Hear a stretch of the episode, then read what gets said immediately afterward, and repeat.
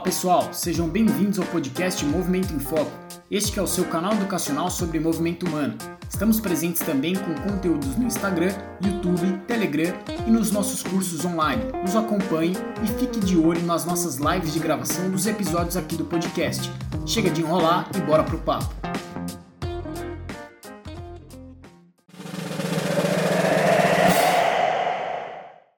Fala pessoal, sejam bem-vindos a mais um episódio do podcast Movimento em Foco. Hoje com o tema ginecologia do esporte. Estamos aqui com os fisioterapeutas, agora não são sempre eles, dessa vez estamos com Cássio Siqueira e Ana Carolina Stervide. A Ana que já esteve presente, se eu não me engano, no episódio com a Rafa Sinisgali, que a gente conversou sobre síndrome da deficiência energética relativa ao esporte, REDS. E hoje a gente trouxe a doutora Tatiana Parmigiano para conversar com a gente então sobre ginecologia do esporte. Ela então que tem graduação e residência em ginecobstetrícia pela é, Escola Paulista de Medicina, a Unifesp, mestrado e doutorado também pela Unifesp, médica do esporte SBMEE, Sociedade Brasileira de Medicina do Esporte e do Exercício, ginecologista do time Brasil pelo Comitê Olímpico Brasileiro, integrante da equipe médica das Olimpíadas de Londres, Rio e Tóquio recentemente, e coloca aqui que é ex-atleta de natação e handball, formação importante pelo Esporte Clube Pinheiros, e ex-atleta universitária também de handball. Então, Tati, por favor,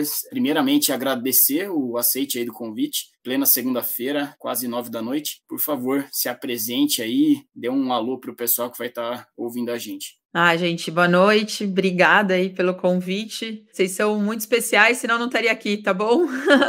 então, de verdade, obrigada pelo convite. Tomara que a gente bata um papo legal. Realmente eu gosto muito do que eu faço. Poder dividir com vocês vai ser uma oportunidade bem, bem legal. Tomara que vocês gostem também. Pô, Você já legal. falou um pouco do meu currículo, né, Rafa? Então, assim, Exato. assim, sou gineco, sou obstetra, é, me formei já faz uns bons. Entrei na faculdade em 2000, então já faz uns bons 15 anos aí. Nadei, joguei polo aquático pelo Pinheiros, minha boa parte da minha vida. Depois joguei handball pela faculdade, nadei, joguei handball pela faculdade. Venho de uma família de atletas, né? Minha irmã foi atleta olímpica, meu irmão também foi de judô, meu irmão também foi judoca, jiu-jitsu. Crio meus filhos, né? Tenho dois filhos aí que também não tem muita opção, né? Vivem dentro de qualquer modalidade que eles quiserem desde que eles sejam no esporte. E aí, com a medicina, eu acabei, né? Fiz a pós em medicina do esporte, e aí consegui juntar duas coisas que eu gostava, né? Que aí foi a gineco e a obstetrícia também, faço parte, né, da, das meninas, incentivo o exercício na gestação. E nasceu a ginecologia do esporte, né? Aí faz 2007 na escola, a gente abriu o ambulatório e desde 2011, né, esse ano faz 10 anos de Comitê Olímpico. Pô, legal, Tati. Acho que vale a pena a gente começar. Você trouxe um resumo um pouquinho da sua história. Acho que vale a pena a gente começar do, do início, assim, da, da sua história, assim, pela opção mesmo, pela medicina, a opção pela ginecologia, esse envolvimento com o esporte, quer dizer, você já foi atleta, isso deve ter influenciado certamente nessa, nessa escolha. Acho que é, é legal passar por isso. Comentário breve, você comentou ah, é, a, ginecologia, a ginecologia e a ginecologia do esporte, né? A Ana que está fazendo um movimento parecido dentro da físio, né? Ela que fez a especialização em físio pélvica e agora está se especializando também, se aprimorando na área esportiva, acho que justamente com a intenção de juntar as duas áreas. Acho que é essa é a ideia, né, Aninha? Responde rápido, Aninha, e depois a Tati já conta um pouco mais detalhado. Exatamente, acho que a minha história é meio parecida com, com a da Tati, é isso aí, juntar as duas áreas que a gente tanto gosta, né, Tati? É, não, e o número de mulheres, né, que tem praticado desde exercício até esporte mesmo é muito grande e tem uma visão muito específica para a gente dar, sabe? Tem alguns cuidados muito importantes que a gente pode abordar aí ao longo da, da conversa, mas ter alguém focada nisso é minha, sensacional, entendeu? É uma área que só está crescendo, cada vez a gente aprende mais, cada vez é menos desconhecido, né? Tem muitas pessoas que às vezes falam, nossa, nunca ouvi falar, não sabia, mas isso está caindo também, né? Não é mais uma novidade. Agora a gente já oferece com mais propriedade, assim, sabe? As pessoas procuram. Quando eu comecei, ainda tem, né, isso, mas assim, quando eu comecei não tinha, né? E do mesmo jeito que a físio foi andando em paralelo. Mas vou contar um pouco antes, né? Que o Rafa perguntou. O Rafa influenciou muito minha vida. Eu fiz um ano de publicidade, inclusive, porque eu achei que médico só estudava, né? E eu queria treinar, queria ser seleção de polo aquático. Então eu não fui prestar medicina, prestei medicina, mas fui fazer publicidade. É, e aí, no fim do ano, eu amei, mas eu queria ser médica. Eu voltei atrás, entendeu? Mas foi o esporte até me desviou nesse início aí. E aí, durante a faculdade, eu conheci, ouvi falar sobre a tríade da mulher atleta. Foi o meu primeiro ponto, onde eu entendi que eu poderia é, juntar as duas coisas sempre quis lidar meio que com a vida, né? Então a obstetrícia me trazia muito isso, literalmente, né? Então aí foi as coisas foram se juntando. E aí eu fiz a minha residência em GO, no meu R2 eu fiz a pós já em medicina esportiva. E aí, Aninha, eu estava no meio de um de um estágio e eu virei, eu comecei a trabalhar no Centro Olímpico, né? Em 2008 eu entrei no Centro Olímpico, foi uma, meu, talvez a primeira equipe é, multidisciplinar de medicina esportiva, assim, animal, a gente tinha tudo lá. Aí eu, eu, tinha tanta atleta na mão, será que ninguém conhece sobre isso, né? E aí é, me apresentaram a doutora Eliana Zucchi, que era especialista em urogineco e que tinha feito um primeiro trabalho, a gente está falando lá em 2008, 2009, sobre incontinência urinária em atleta.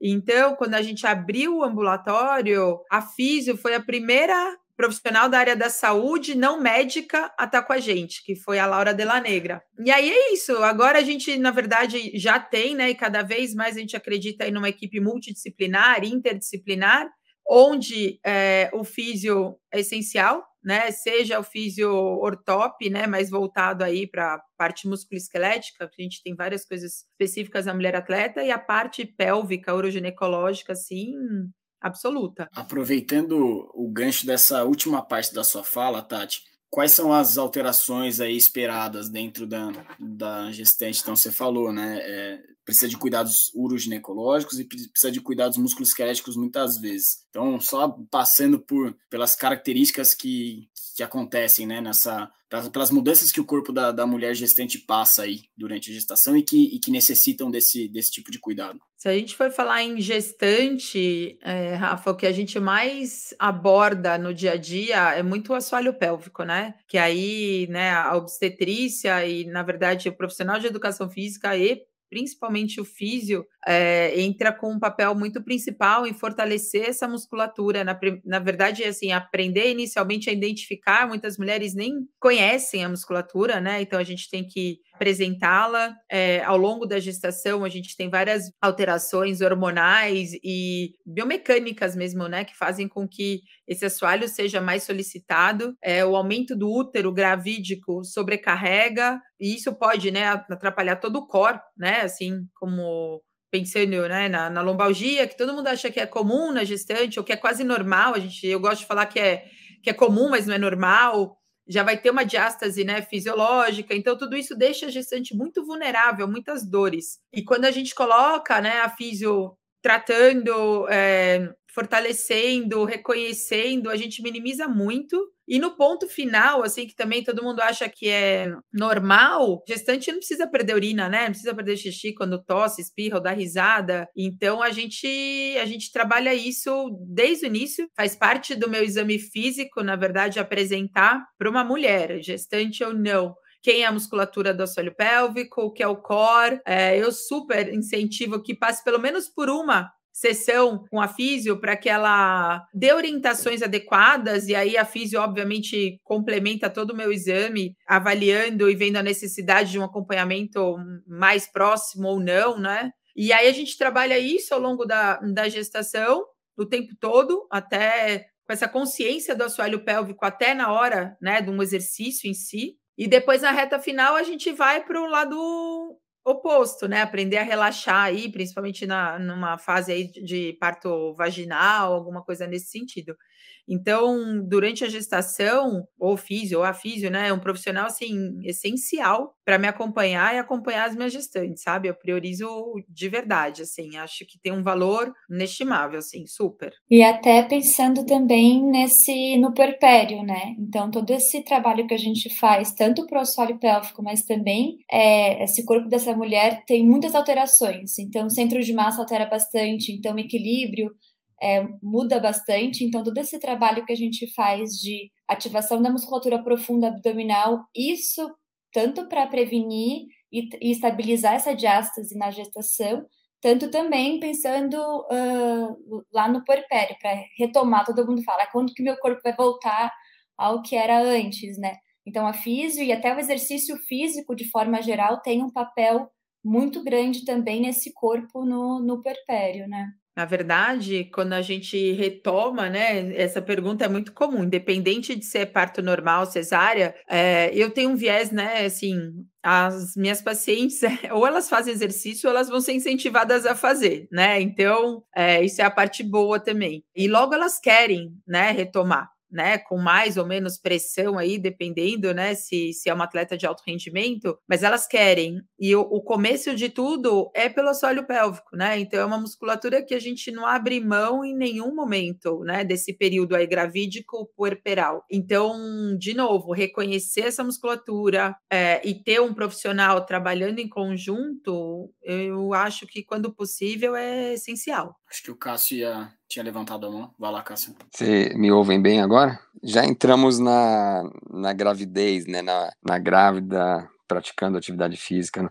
Mas eu, Tati, eu queria perguntar um pouco antes, em relação à fertilidade. A mulher que pratica esporte de alto rendimento, é, com um esporte de maior intensidade, isso interfere em, algum, em alguma coisa na fertilidade dessa mulher? Cássio, o importante é a gente falar assim que a culpa não é do treino, sabe? Nem da intensidade. O importante é ela ter uma nutrição adequada para o que ela vai treinar, entendeu?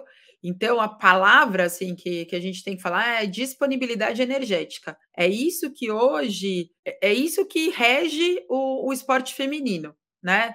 Infelizmente, a busca pelo biotipo magro é um mal assim social, né? Assim, não é nem só do esporte Antes a gente falava que alguns esportes, algumas modalidades tinham alguns fatores de risco para isso, né? Então, na literatura a gente vai encontrar esportes estéticos ou esportes que exigem realmente um biotipo mais magro, vai uma corredora, esporte de luta que tem controle de peso. Mas hoje dificilmente a gente pega um, um, um esporte que não exija isso e mesmo não competitivo. As meninas estão na academia para ficarem magras, enfim, como eu falei, é, é meio que uma exigência social. E na hora que isso acontece, é, nem sempre isso é feito de uma maneira adequada. Infelizmente, aí, ou tem medicação, ou tem métodos purgativos, seja laxante, diurético, vômito.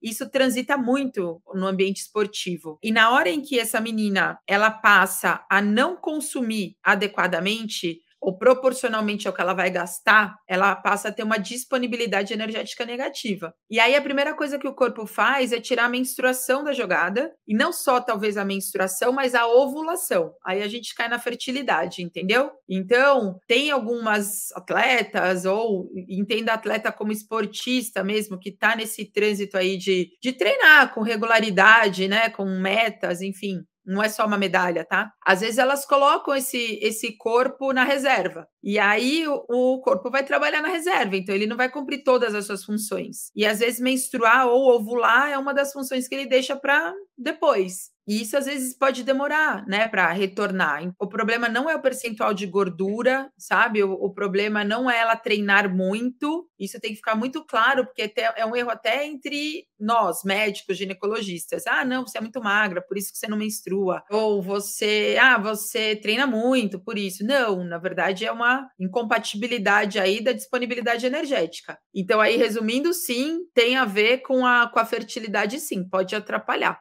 Não dá para generalizar, não, mas dá, pode sim atrapalhar. E outra coisa que é muito comum é, às vezes, as atletas descobrirem, vai, aí, puxando o gancho, né? Elas se descobrem grávidas, às vezes de uma maneira mais tardia, porque elas estão tão acostumadas a não menstruar que elas acham que é só mais uma vez. Só que o principal motivo de uma mulher não menstruar é ela estar grávida. Então a gente não pode comer bola. Quando a gente abriu o ambulatório, a nossa primeira paciente ela tinha amenorreia. Ela já estava mais de três meses sem engravidar, ah, sem menstruar. A gente, caraca, meu, primeira paciente, a gente já tem um caso de tríade, né? A tríade é alteração alimentar, alteração menstrual e alteração óssea. Nossa, nosso primeiro caso de tríade. Aí eu sempre brinco, a tríade chama Pedro, entendeu? Ela era uma ultramaratonista que estava grávida. Só que nem passou pela cabeça dela que ela tivesse grávida, porque ela estava tão acostumada a não menstruar periodicamente, regularmente, que era só mais uma vez. E a gente sempre tem que descartar que isso, que isso tenha acontecido, que ela tenha engravidado no meio do caminho. Por mais que seja improvável, entendeu? É um diagnóstico.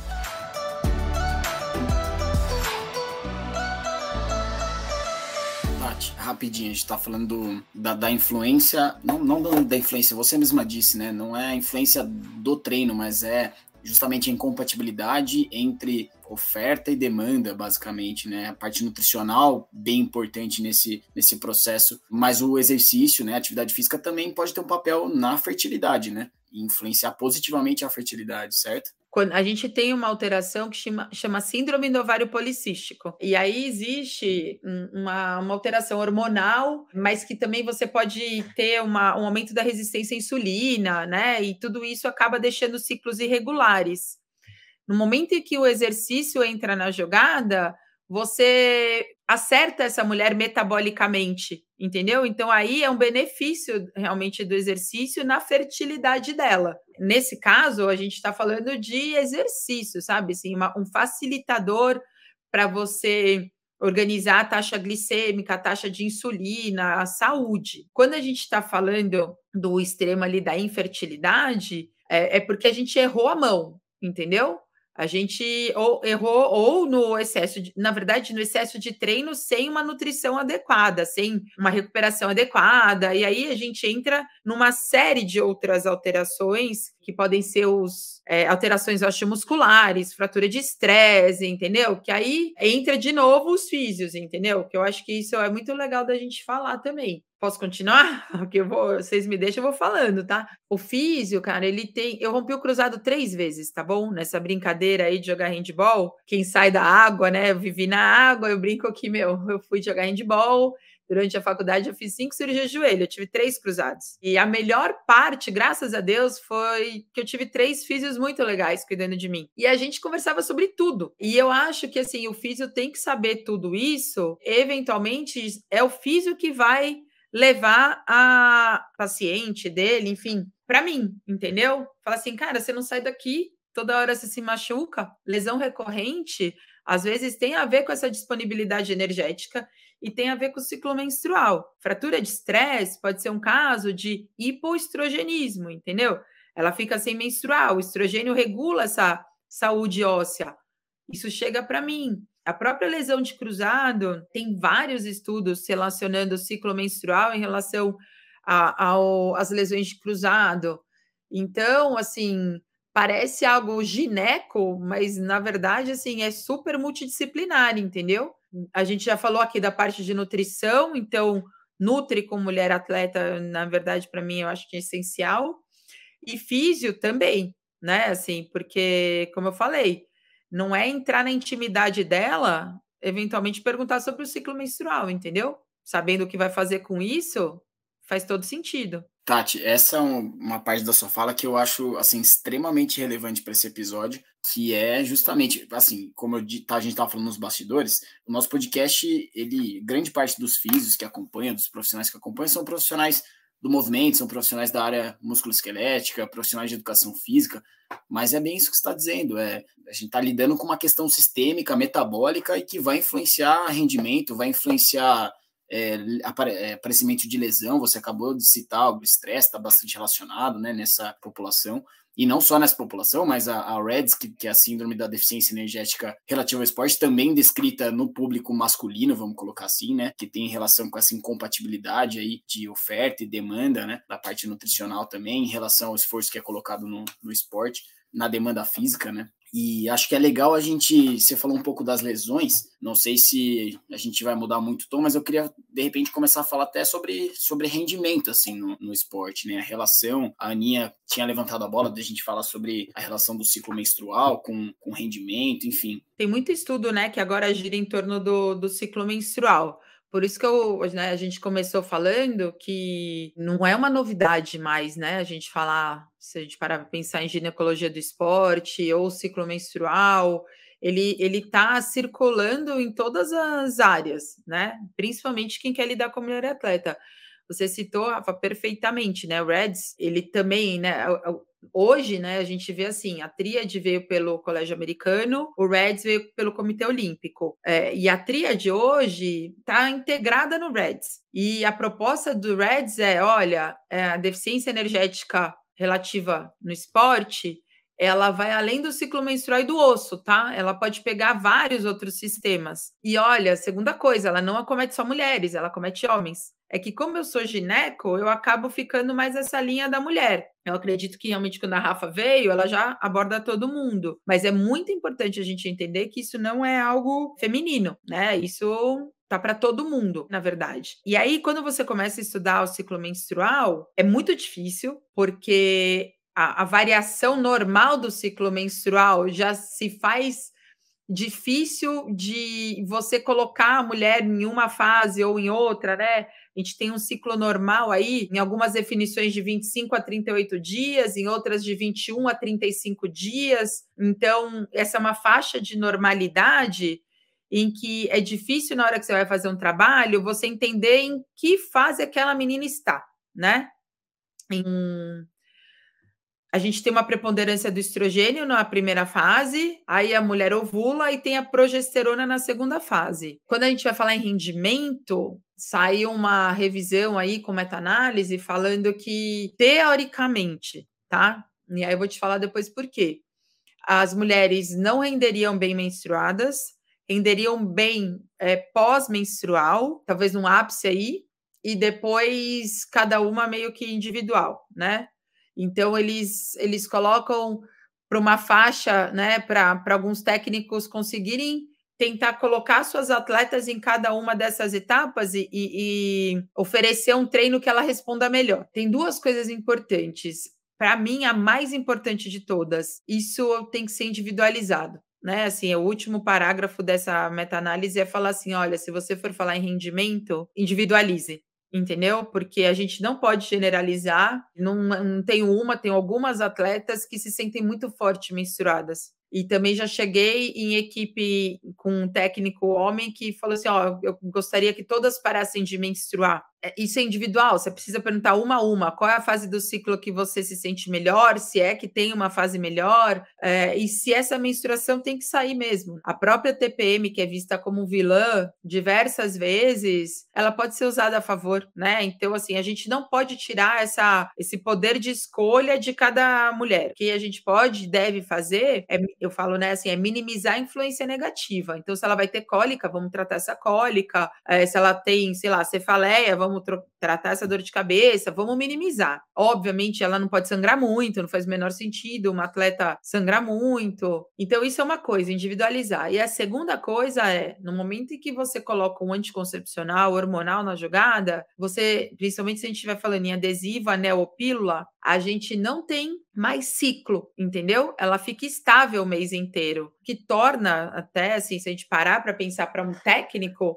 muito mais fácil de lidar com a sua atleta. Ela é absolutamente previsível, entendeu? Uh, aí as discussões são outras. Ah, mas vai mudar o, o nível de testosterona dela? Vai, laboratorialmente vai, entendeu? Mas será que isso tem influência sobre a performance? A análise tem que ser ela com ela mesma entendeu? Para a gente entender se aquela alteração é boa ou não. Mas também não foi uma ou duas atletas que eu brinco que assim, elas se elas acordassem mensuradas no dia de uma competição, nem sair da cama, entendeu? A parte psíquica acometida pelo, pela presença do fluxo menstrual, às vezes pode ser muito danosa né? Então é isso que aí volta de novo para a gente individualizar. Mas hoje é uma realidade você tentar propor para a menina essa pergunta, né? Em que, em, em que fase do ciclo você se sente melhor, você tentar planilhar um treino em cima disso, ou então você oferecer para ela, entendeu?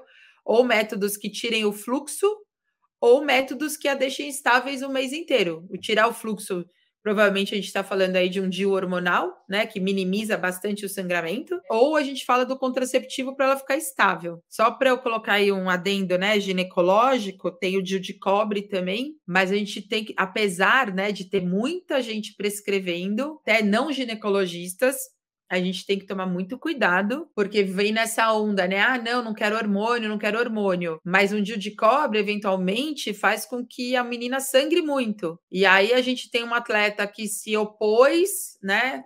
É, a usar qualquer tipo de hormônio, mas por outro lado tá anêmica e não faz sentido. Não tem, não tem método perfeito, não tem o melhor método. O melhor método é aquele que vai ser bom para você, dependendo aí da, da sua demanda. E sair um pouco desse lance do tipo, ah, não quero hormônio, entendeu? O hormônio pode ser muito positivo. Substâncias não proibidas, né? Assim, óbvio, né? Eu sou é, esse meu link aí com, com alto rendimento e o doping faz com que eu fique muito mais atrelada a tudo que não é não é doping, né? Então, sigo muito nessa linha.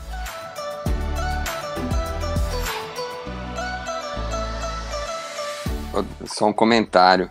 Adorei essa questão do, da TPM, porque a, a minha mulher na TPM, eu acho que ela bate no Anderson Silva. Então, dá para botar ela para lutar MMA numa boa na TPM. Tá vendo? Cássio... Não podemos tirar isso dela, né, viu? Eu vi o Cássio se É, mas por mim, por mim seria ótimo piada. tirar isso dela. É, não, a gente brinca, Cássio, que às vezes, assim, esporte de contato, né, pode ser usado a favor, mas tem um limite. Pelo que você tá me falando aí, é melhor eu a gente troca outro telefone depois. Não, TPM, brincadeiras à parte aí, são. Cara, já li trabalho falando que tem mais de 300 sintomas, tá? No, no básico, assim, a gente fala em 150. Mas, tanto é que eu brinco, eu sempre brinco assim, ó, se a sua mulher tem um ou dois, você fica feliz, porque pode piorar, sabe? Mas tem tratamento, pode prejudicar, né? A definição de TPM, prejuízo psicoprofissional, social que antecede a menstruação, mas que melhora com a menstruação, entendeu?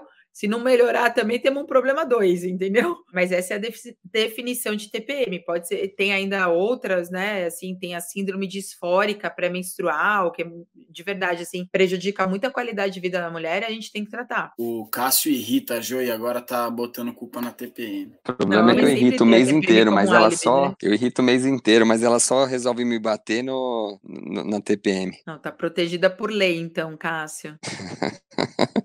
Ferrou. Boa. Posso voltar só um pouquinho? Tati, você falou de algumas, alguns métodos contraceptivos hormonais. E aí eu queria saber se a utilização de algum deles uh, pode impactar negativamente na performance ou ganho de, de massa muscular nessas mulheres atletas? Ou se não tem nada a ver?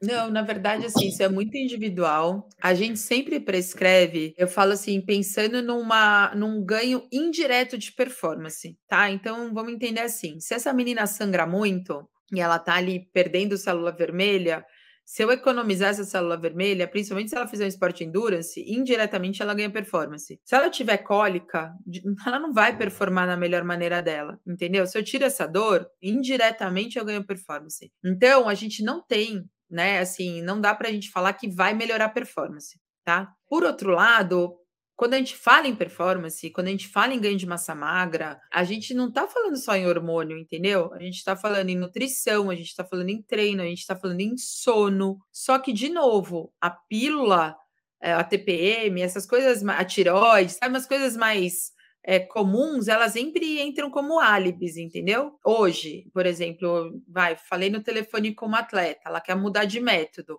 Beleza, vamos mudar. Só que eu sei que ela vai entrar de férias agora, entendeu? Então eu sei que todo atleta ganha peso nas férias, ok, faz parte. Se ela ganhar, será que ela vai lembrar que ela tá de férias? Entendeu? Ou ela vai colocar, ah, não, foi a pílula que me engordou, entendeu?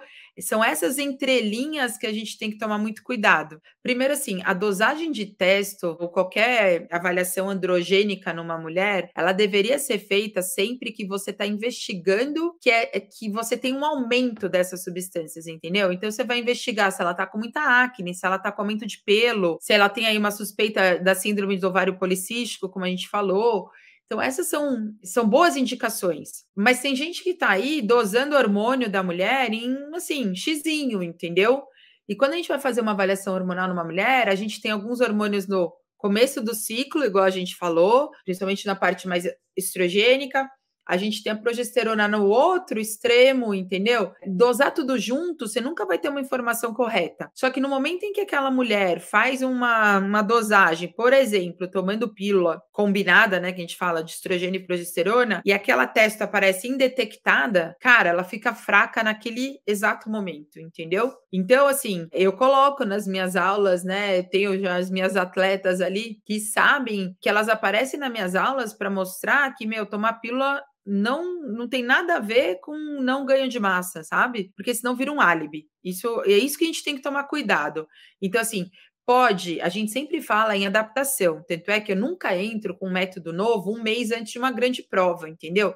Existe uma adaptação. A gente sempre fala pelo menos três meses, o primeiro mês principalmente, entendeu? Então, vai, pode sentir uma mama mais inchada? Pode. Pode ficar pingando de pouquinho? Pode. A gente tem que entender que o nosso corpo está passando por um processo, sabe? E ter esse tempo, ter essa calma, é o que faz a diferença. Principalmente, vamos voltar aí, vai, que acaba sendo muito a minha realidade, quando a gente vai trabalhar num ciclo olímpico.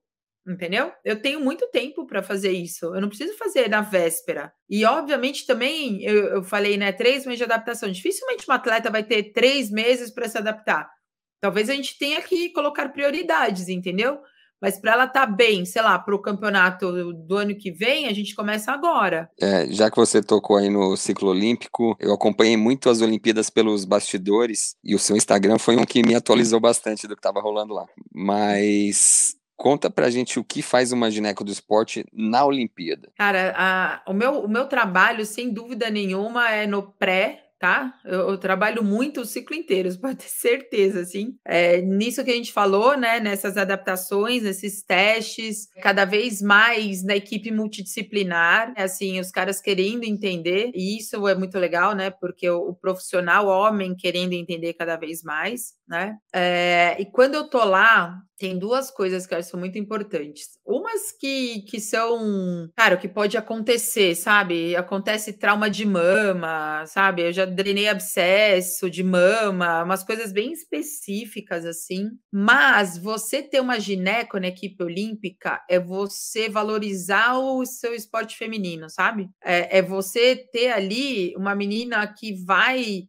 entrar no DM, que, cara, Tóquio foi talvez mais de todos, assim, tipo, a Tati tá aí, sabe? Assim, porque se a gente parar pra pensar, é meu terceiro ciclo olímpico, entendeu? Então, elas sabiam que eu tava lá e que eu tava lá para elas, sabe? Assim, é, é, óbvio que quando a gente está lá, eu não deixo de atender, né? Sou médica, não deixo de atender homem, mas tem gente lá que faz muito melhor que eu. Eu não precisava, né, dentro ali da nossa equipe, sei lá, examinar um trauma ortopédico. Ô, Breno, vem aqui, Sasson vem aqui, tava Pedrinelli, tava, meu, a gente tava com os melhores lá, entendeu? Mas se precisasse qualquer coisa feminina, a equipe me tinha, entendeu? Ah, peraí que a Tati tá aí, daqui a pouco você fala com ela, e as meninas me tinham. Então, isso, isso é muito legal. E a Aninha vai concordar, né, Aninha? Assim, é, a gineco é muito médica, só médica, sabe? A gente vai além só do, às vezes, do, do tratamento físico, né? A gente sabe conversar, a gente sabe amparar. Cara, isso rola demais na, na Olimpíada, entendeu? É muita coisa envolvida e no momento em que, sei lá, cara, me instruí hoje sem querer. E é engraçado até, porque eu parei agora, até que até encontrei, veio um caso aqui na minha cabeça, que a menina chegou lá e o técnico falou assim: Você já foi na Tati? Já falou com a Tati, sabe? E, e era lá, a gente tinha que apagar, apagar um fogo ali, entendeu? Então, eu acho que é um pouco essa, sabe? A minha função. E ela foi é, se delimitando cada vez mais. Em Londres, eu fiquei no QG, né? Fiquei no Central Palace, que foi uma experiência sensacional. Não fiquei na Vila. No Rio, eu já trabalhei na Vila e fiz um voluntariado de gineco na Policlínica, né? Que atende os atletas do mundo inteiro. E aí, por exemplo, você vai lá achando, cara, que você vai atender as patologias mais loucas. Cara, atende tanto corrimento, sabe assim? Que era uma menina que estava estressada, perdendo peso no calor. E, e, e, assim, as mulheres que estiverem me ouvindo vão saber o quanto que isso eventualmente pode atrapalhar a performance dela, sabe? É muito louco você ter um prurido, né, uma candidíase e não conseguir se concentrar, entendeu? Então, isso não pode acontecer ali. Aconteceu muito no Rio isso. E Tóquio, cara, aí eu, eu, eu tava meio, bem médica das meninas, sabe? Assim, bem, bem um negócio de novo, né? Não deixava de fazer o resto, mas eu estava lá para elas e por elas, sabe? Se a gente for ver, eu acho que esse olhar do Kobe, como eu falei, né, há 10 anos agora, né, que eu tô, é, mudou o esporte feminino, sabe? Não fui eu, falando longe disso, mas é esse olhar, sabe? Assim, de entender que a mulher não é igual ao homem, entender que ela precisa ter um atendimento individualizado e particularizado, que as questões femininas têm que ser trazidas à tona cada vez mais, e a gente tem um profissional para fazer isso. É, para falar com os outros profissionais, sabe? Por exemplo, eu coloquei absorvente na mala médica, sabe? Assim, a gente tem pomada ginecológica, a gente tem remédio para cólica, a gente tem remédio para infecção urinária. A gente realmente sabe acolher nossas atletas, entendeu?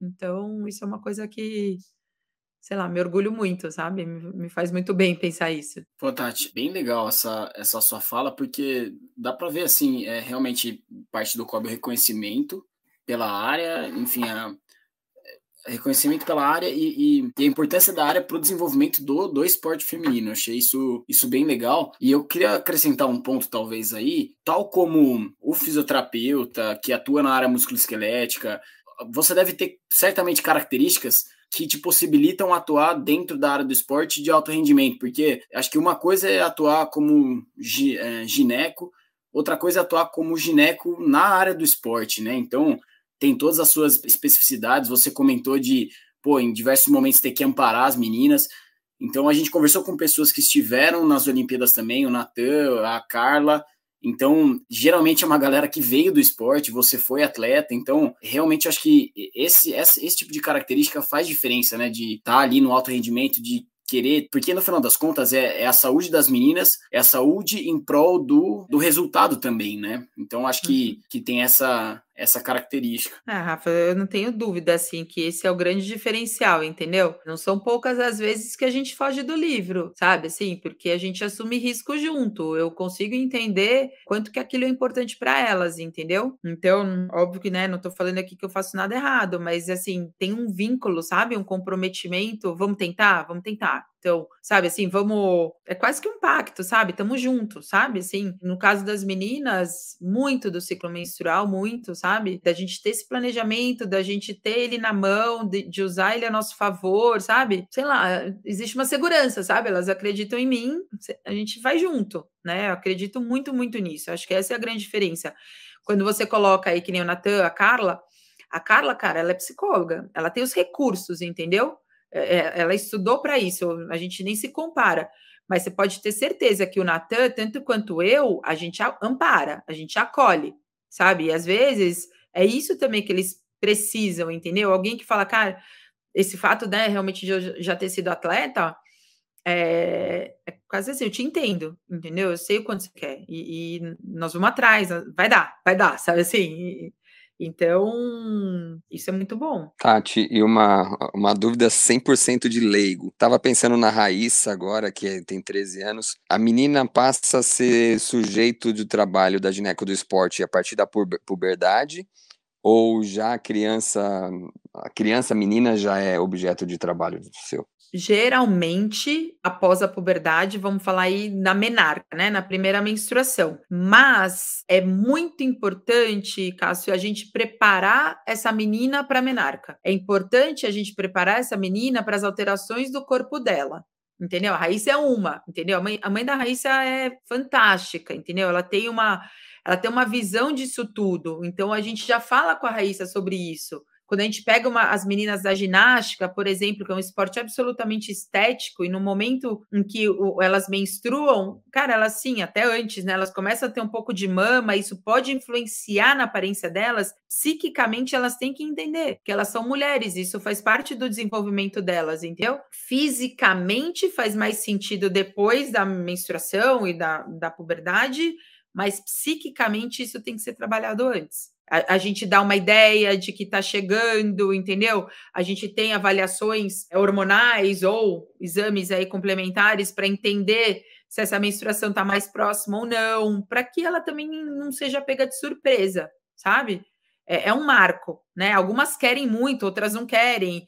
Depois que ela vem, não necessariamente ela vai vir todo mês, entendeu? Então a gente explicar o que está acontecendo no corpo dela faz todo sentido. Eu, eu, particularmente, eu adoro Adoro atender adolescente, porque ela precisa ter um bom contato, como eu falei, gineco é a médica da mulher, entendeu? E ela precisa entender o que está acontecendo com o corpo dela, porque aí encaixa, tá tudo bem, entendeu? E não vira aquela eu odeio menstruar, a menstruação é horrível, ai, que, que vergonha da ginecologista. Não, cara, é teu corpo, vamos, vai ficar tudo bem, entendeu? Vamos só entender o que está acontecendo. Exatamente, eu acredito muito que quanto mais informação você ter antes, melhor. Melhor para ela no futuro, como mulher, como mulher atleta, ela saber justamente lidar com isso e ter contato com pessoas e com informações assim de, de qualidade, né? É, eu Acredito demais nisso. E só puxando um gancho, né? No outro extremo também, tá bom? No outro extremo também, porque a gente tá puxou para Raíssa, vamos lá para menopausa, entendeu? Que eu, também são as minhas pacientes. São as pacientes que querem continuar tendo performance, que amam o esporte que fazem. E de novo, a menopausa é última menstruação, não é última linha, fim de vida, acabou isso, entendeu? A mulher na menopausa ela não tá mais velha. Já foi, já foram as gerações em que isso aconteceu. A mulher na menopausa ela quer performance, ela quer performance com ela mesma, entendeu? Então essa longevidade aí a gente também tem que cuidar.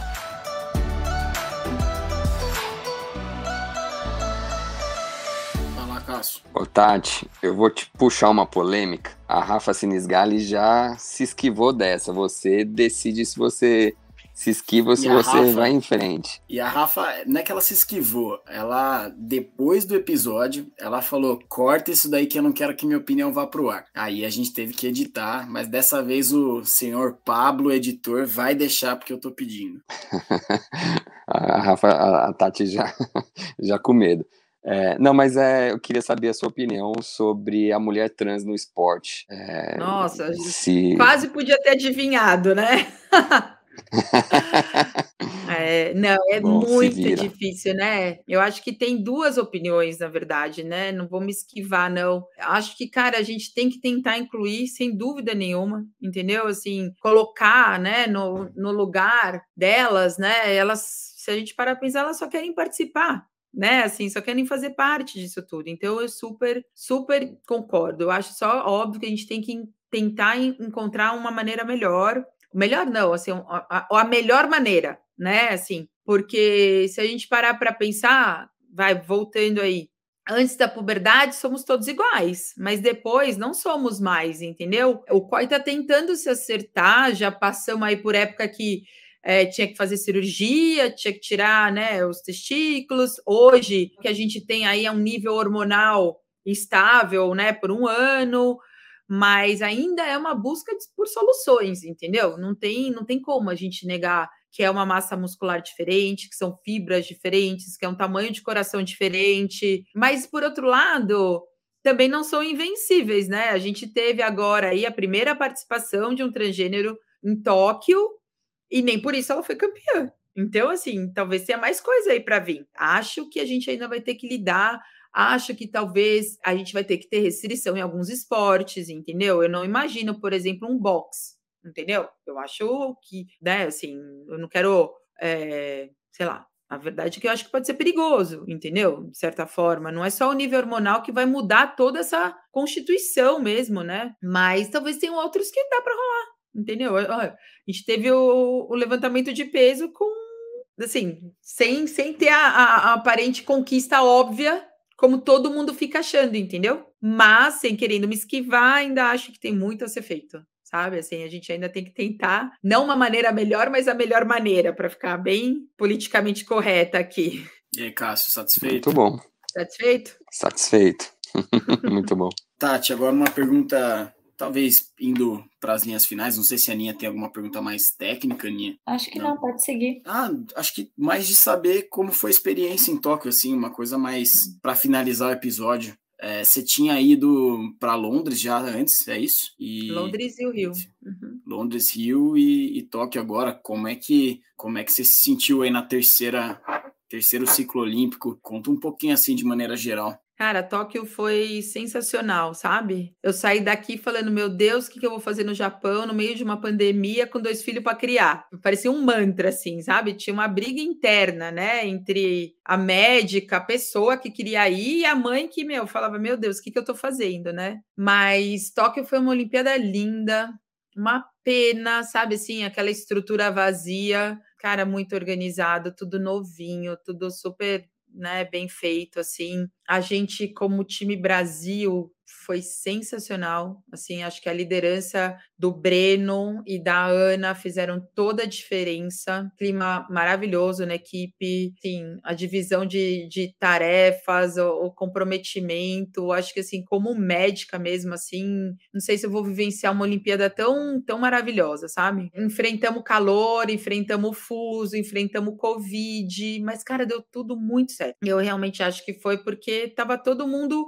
absolutamente focado nos jogos, né? Assim, não teve passeio, não teve, não teve distração, tava todo mundo lá para competição. Para mim, assim, como médica foi muito muito especial. Acho que assim, infelizmente, pela, pela restrição de público, a gente teve acesso a muita coisa, né? Não é todo dia que você faz um vestiário com o Zé Roberto, sabe? Assim, e então eu, eu vivi algumas coisas que eu nunca talvez teria vivido. Foi muito bom. E ver realmente, né, é, o resultado da gente como grupo, no número de medalhas, com as medalhas inéditas, com as novas medalhas, com as meninas mesmo, né, tendo a sua melhor participação. Eu sempre gosto muito de falar, né? Quando teve a Olimpíada de Tóquio em 64, foi só a ida do Santos, né? Foi uma mulher. E agora a gente teve a maior participação é, brasileira em termos olímpicos, né? Que traz de novo o que a gente começou. Esse, esse cuidado médico, físio, nutri, voltado à mulher atleta, é uma coisa que é um caminho sem volta, né? Porque essa participação em Paris, né? É esperado aí o 50-50. E não é assim, se vai superar ou não. Eu, eu, realmente eu nem me preocupo muito com isso. Eu só me preocupo em a gente dar uma atenção adequada, né? À altura. E não só ficar é, passando o resultado de trabalho do masculino para o feminino, sabe? Ou adaptando. Não, vamos estudar mulher, vamos cuidar da mulher, vamos tratar a mulher, né? Assim como ela tem que ser tratada. É isso. Acho que Tóquio foi hoje o ápice que vai ser superado, se Deus quiser, para Paris. Pô, sensacional, Tati. Foi um comentário breve. Vai, Cássio, você vai comentar alguma coisa. Não, só, só um comentário mesmo, mas é que a, a Tati trouxe ao mundo a primeira daminha da Care Club, que é a Manu, uhum. filha do, do Renan e da Nath. Então, uma presença especial nesse sentido também. É, valeu, Tati. Manu, uma pequena guerreira, meu. Manu foi muito especial um parto para mim. A Nath e o Renan bem sabem isso. Muito, muito queridinha mesmo. A gente vai ter uma conversa ainda quando ela crescer um pouco. Pô, legal. É, Tati, pelo tempo, é, estamos indo para os finalmente. Estamos nos finalmente, na verdade. Queria agradecer sua presença aqui no nosso podcast tá mega convidada a participar mais vezes. Se tiver assuntos pertinentes aí que você queira abordar com o nosso público, por favor, sinta-se à vontade. É, agradeço a Ana pela presença ilustre, ao Cássio, e as palavras finais são suas. Tati, por favor. Ah, acho que é isso. Muito obrigada de novo pelo convite. Foi muito gostoso, na verdade, né? Falar um pouco do que eu faço. Contem comigo, né? De verdade, assim é, do mesmo jeito que eu conto com vocês, né? Assim, eu acho que eu acredito muito no, no trabalho em equipe, como eu falei, né? Multi e interdisciplinar, então eu realmente estou super, super, super à disposição. Super obrigada. Boa, pessoal, para quem esteve ouvindo aqui ao vivo, até o próximo episódio. Para quem esteve ouvindo nas plataformas de streaming, até a próxima. Valeu!